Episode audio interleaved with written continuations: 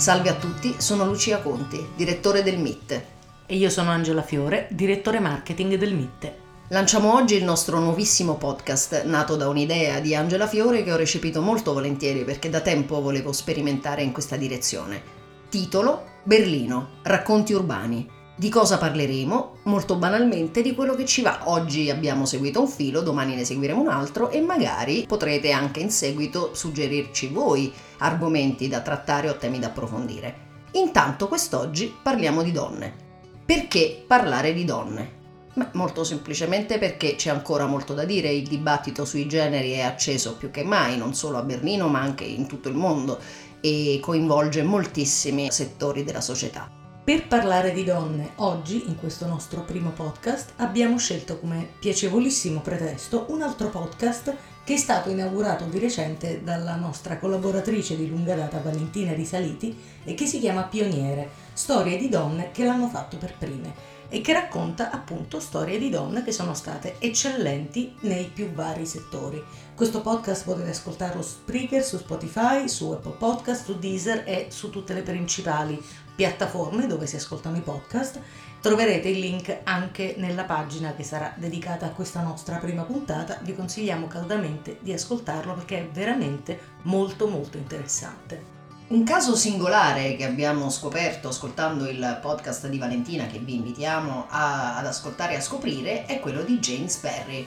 militare, chirurgo e medico britannico morto intorno alla fine del milleottocento. A parte aver avuto un'affermazione professionale strabiliante, pare eh, abbia praticato il primo parto cesareo avvenuto con successo in Africa, ma operò anche in India e, e, e fu un medico di chiara fama per tutta la vita. La particolarità di James Barry pare essere quella di essere nato donna e di aver poi in qualche modo dissimulato il suo genere, forse per poter esercitare, forse per ragioni che ci sono ignote, ma di sicuro non avrebbe mai fatto il chirurgo se fosse stato universalmente per tutti una donna. Uh, le tesi uh, che supportano questa interpretazione, che si perde un po' nella nebbia del tempo, sono diverse, alcune anche eminenti. Il Guardian ha scritto un bellissimo articolo che sicuramente potrete uh, consultare. Il medico che certificò la sua morte disse alla domanda di che genere era: non sono affari miei. Valentina Risaliti, eh, che ha appunto, come dicevamo, lanciato Pioniere proprio negli ultimi tempi, è anche una nostra rubricista di lungo corso. In particolare ha curato per noi la rubrica Berlino è femmina, che ha cercato di approfondire a trecentosessanta gradi il tema della parità di genere, delle discriminazioni e dello women empowerment in senso ampio. Facciamo ancora un passo indietro. Perché noi parliamo oggi di donne e in particolare di femminismo? Forse perché per la nostra generazione, e sospetto anche per quelle che stanno arrivando dopo,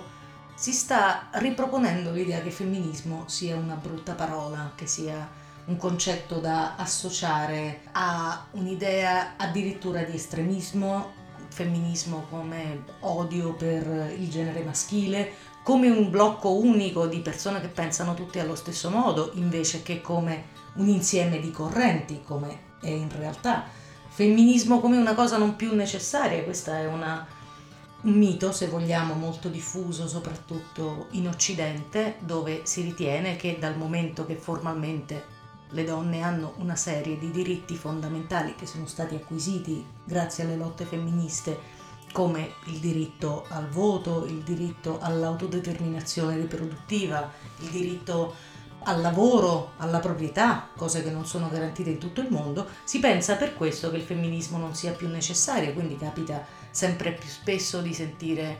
donne giovani o meno giovani rassicurare chi le ascolta, soprattutto gli uomini che le ascoltano, che loro non sono femministe, quindi si può stare tranquilli. Noi riteniamo che le cose non stiano esattamente così, perché il femminismo non è altro che la forma di pensiero che ci spinge a credere e a desiderare che gli esseri umani siano tutti uguali e titolari degli stessi diritti, indipendentemente dal genere di nascita. Quindi chiunque di voi in questo momento stia pensando di non essere femminista, ma ritenga giusto che le donne non siano considerate in modo diverso dagli uomini, Congratulazioni, siete femministi. Questa è una battuta che sto plagiando a Caitlin Moran, una scrittrice estremamente divertente, altra cosa che si dice spesso che le femministe non siano. Per questo motivo oggi abbiamo deciso di prendere questa parola che fa ancora un po' paura e raccontarne le diverse declinazioni attraverso articoli che abbiamo scritto e ospitato in passato e attraverso riferimenti ai fatti della cronaca più recente. È giusto parlare di questioni di genere, di discriminazione, è giusto anche parlare di femminismo, ma il modo in cui si parla di questi temi è assolutamente fondamentale. Recentemente la stampa è di nuovo sotto attacco per le modalità con cui parlerebbe di temi simili, in particolare mi riferisco alla recente tragedia di Lecco in cui un uomo ha ucciso i due figli prima di suicidarsi e ha scritto alla moglie un messaggio in cui appunto sottolineava il fatto che la moglie non avrebbe più visto i suoi figli.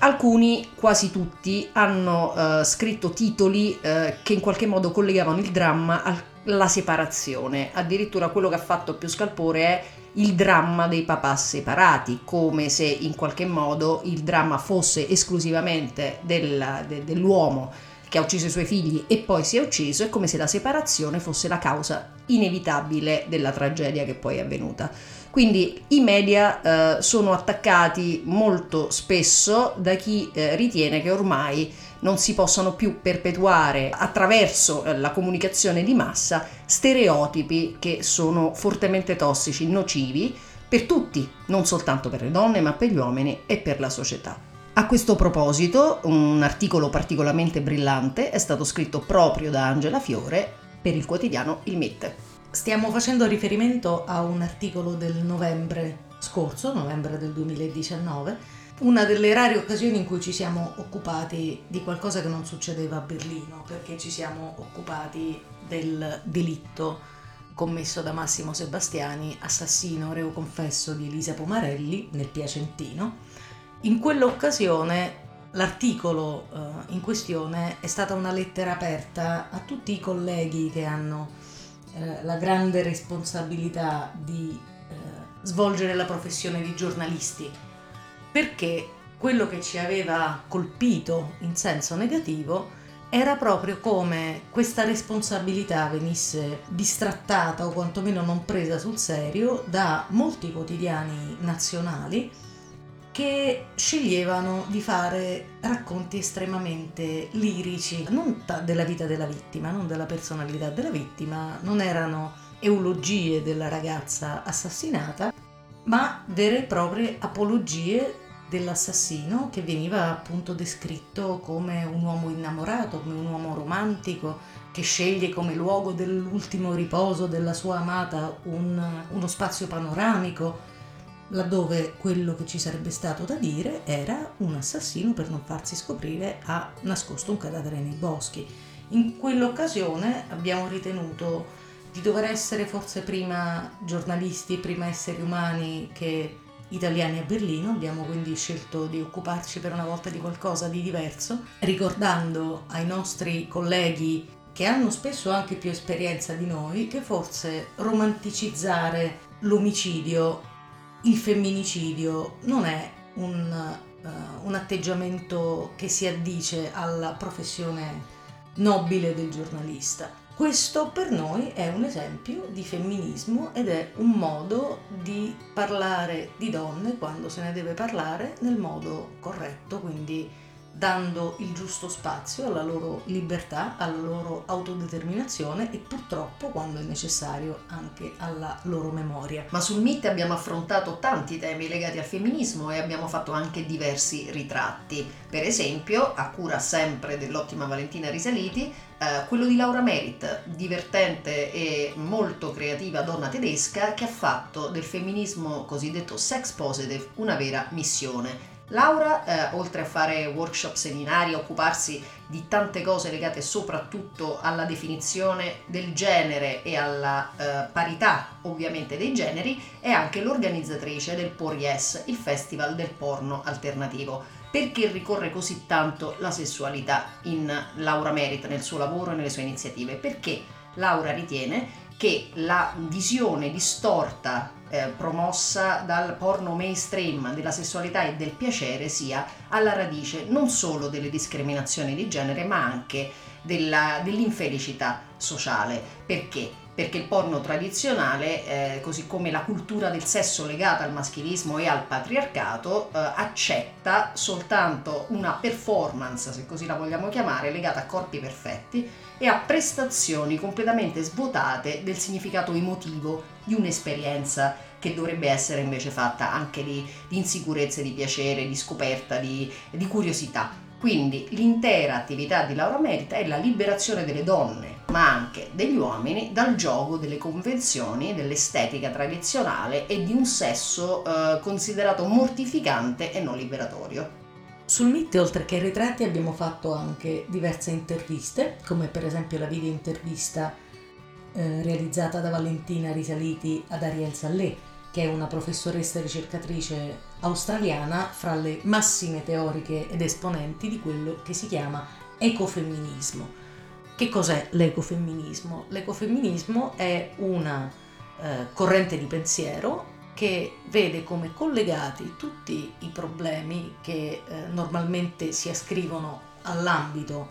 della parità di genere e quelli della protezione del pianeta, dello sfruttamento delle risorse, dell'inquinamento. Secondo Ariel Salleh e secondo le proponenti e, e i proponenti dell'ecofemminismo, tutti questi problemi hanno una radice unica, che è la tendenza di origine sicuramente europea a vedere tutto quello che esiste in forma di dualismo e di gerarchia, per cui c'è l'uomo e la donna, l'essere umano e la natura, eh, tutte queste coppie di concetti spesso contrapposti sono considerate in maniera gerarchica. Questo vuol dire, per esempio, che eh, nella visione tradizionale della società l'uomo esercita potere sulla donna, l'essere umano esercita potere sulla natura, e questo, secondo l'ecofemminismo, porta a una dinamica di sfruttamento che si estende nell'ambito, per esempio, dello scontro di civiltà, nell'ambito del razzismo e in tutti gli altri ambiti nei quali vediamo dei conflitti sul piano globale. Stiamo vedendo quindi come il femminismo abbia di fatto diversi volti. È in realtà profondamente sbagliato pensarlo come un blocco di cemento dominato da una gerarchia ferrea e un grande capo, un collettivo di, di leader Uh, atti ad imporre il pensiero unico. Molte di queste femministe sono in contrasto tra loro oppure no, sono alleate, i, i, gli spunti di discussione sono infiniti e per questo noi cerchiamo di fare una panoramica di quanto si possa dire uh, sul tema, proprio per cercare di farvelo percepire nella maniera più corretta possibile. Un'altra espressione del femminismo che abbiamo ospitato sulle pagine del nostro giornale è molto interessante. Uh, devo ringraziare a questo proposito Roberta Chimera, fondatrice del progetto Rights Under the Veil, che mi ha fatto conoscere il meraviglioso mondo del femminismo islamico, anche se adesso si sta ridefinendo un po' il nome, e ove qualcuno di voi eh, volesse correggermi o integrare quello che sto dicendo, eh, ovviamente sarà il benvenuto. Il femminismo islamico, di fatto, per come ho avuto modo di conoscerlo, anche partecipando a un, un incontro che si è svolto all'interno della Technische Universität di Berlino, è quel movimento di donne, eh, spesso eh,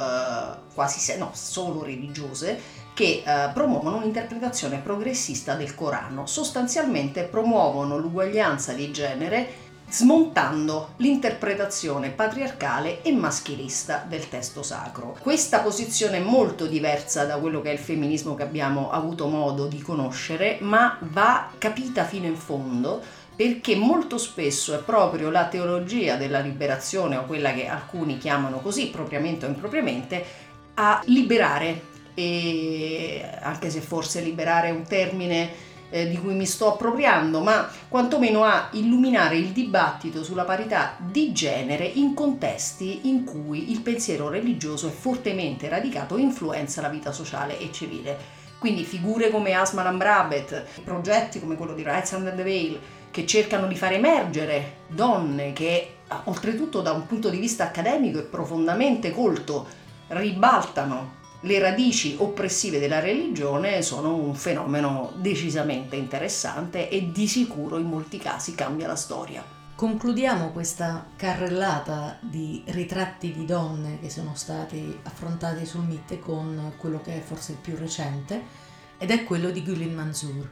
Eh, si tratta di una ragazza turca, cresciuta però in Germania, di una musicista di grande talento, che ha scelto di indirizzare questo talento non soltanto verso l'espressione artistica e creativa, ma anche per aiutare il prossimo, nello specifico ragazze e anche bambine che vengono da zone di conflitto. Con il suo progetto Music for Chance and Change ha realizzato una serie di workshop musicali eh, rivolti appunto giovani donne, a volte anche giovanissime, che si trovano in Germania dopo aver lasciato i propri paesi a causa di conflitti, di problemi che le hanno spinte a venire qui con le loro famiglie, a richiedere lo status di rifugiate, quindi si trovano in una condizione di grande paura, di grande incertezza e in una fase di passaggio nella quale la musica può essere senz'altro una grandissima fonte di conforto, ma c'è qualcosa di più. Perché quello che Gülen cerca di fare è presentarsi a loro come un modello nel quale si possono autenticamente riconoscere, dal momento che lo shock culturale di chi arriva per esempio da una società fortemente religiosa in una società fortemente laica come quella tedesca può portare a un senso di alienazione, un senso di isolamento che la stessa Gülen ha sperimentato pur essendo cresciuta in questo paese, perché la sua famiglia molto religiosa le ha sempre ricordato che la sua cultura le richiedeva di non comportarsi come le persone che vedeva intorno a sé a scuola nella vita di tutti i giorni. Per questo motivo lei si presenta come donna musulmana alle bambine e ragazze musulmane che frequentano i suoi workshop e mette a loro disposizione una serie di strumenti in senso letterale e figurato tramite i quali queste ragazze, queste bambine possono esprimersi, possono raccontarsi, possono esorcizzare in modo catartico le paure della loro esperienza, possono condividerle e possono sperare in un futuro di maggiore libertà, sia rispetto al conflitto, sia rispetto alla possibilità di integrarsi, che alla possibilità di sottrarsi, se lo desiderano, a una concezione limitata della loro esistenza come ragazze e come donne. Gülen ci ha raccontato che una ragazzina le ha anche chiesto com'è possibile che una donna musulmana sia come sei tu, e lei ha sottolineato che la religione non ha nulla a che fare con l'oppressione. Questo tipo di discorso ovviamente ha un impatto diverso se proviene da una persona che fa riferimento a una cultura più vicina, più prossima, laddove invece molto probabilmente il punto di vista di una donna europea potrebbe essere percepito come molto più alieno. Questa storia con la quale abbiamo deciso di chiudere la puntata è una storia che ci dà sempre grandissima gioia leggere, che ci ispira moltissimo e che ci fa pensare bene del futuro di Berlino, del futuro di queste nuove generazioni di donne e di ragazze che si stanno formando oggi, e speriamo che avrete il desiderio e la curiosità di andare ad approfondire queste storie e magari di segnalarci le vostre o di segnalarci eh, quelle più interessanti di cui siete venuti a conoscenza e che vorreste vedere approfondite in questo podcast. Tante donne, tanti femminismi, una consapevolezza. Parlare di questioni di genere in modo approfondito e consapevole non potrà che essere di beneficio all'intera società. Il nostro appuntamento con voi è finito, il nostro podcast Berlino Racconti Urbani è giunto al termine, ma ci vediamo la prossima volta con nuove idee, spunti e un nuovo tema. Arrivederci alla prossima!